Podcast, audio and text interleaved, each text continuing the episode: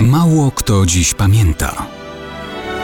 Datownik historyczny prezentuje Maciej Korkuć.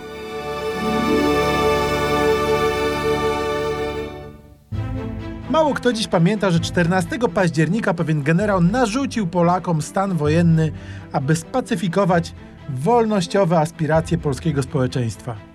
Generał ten działał w interesie Rosji i na jej polecenie zamierzał w zarodku uśmierzyć polskie marzenia o wolności i niepodległości. Zaraz, zaraz, prawie wszystko się zgadza.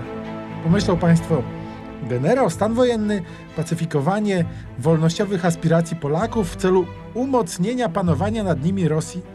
No ale przecież Jaruzelski wprowadził stan wojenny 13 grudnia 1981 roku, a nie 14 października, prawda? Prawda.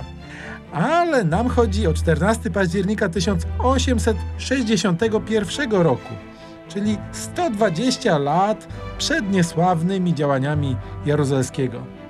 Rosyjskim generałem, a zarazem namiestnikiem Królestwa Polskiego pod rosyjskim panowaniem, który tego dnia wprowadził stan wojenny, był Karl Karłowicz Lambert, wierny sługa rosyjskiego cara.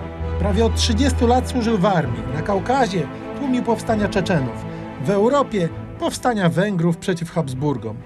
Awansował, został generałem i zarządcą, czyli namiestnikiem kongresówki pod panowaniem Rosji.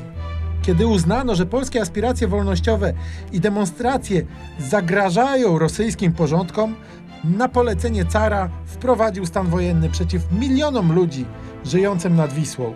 Wypisz, wymaluj duchowy wzorzec dla generała, który dusił polskie marzenia o wolności dokładnie 120 lat później.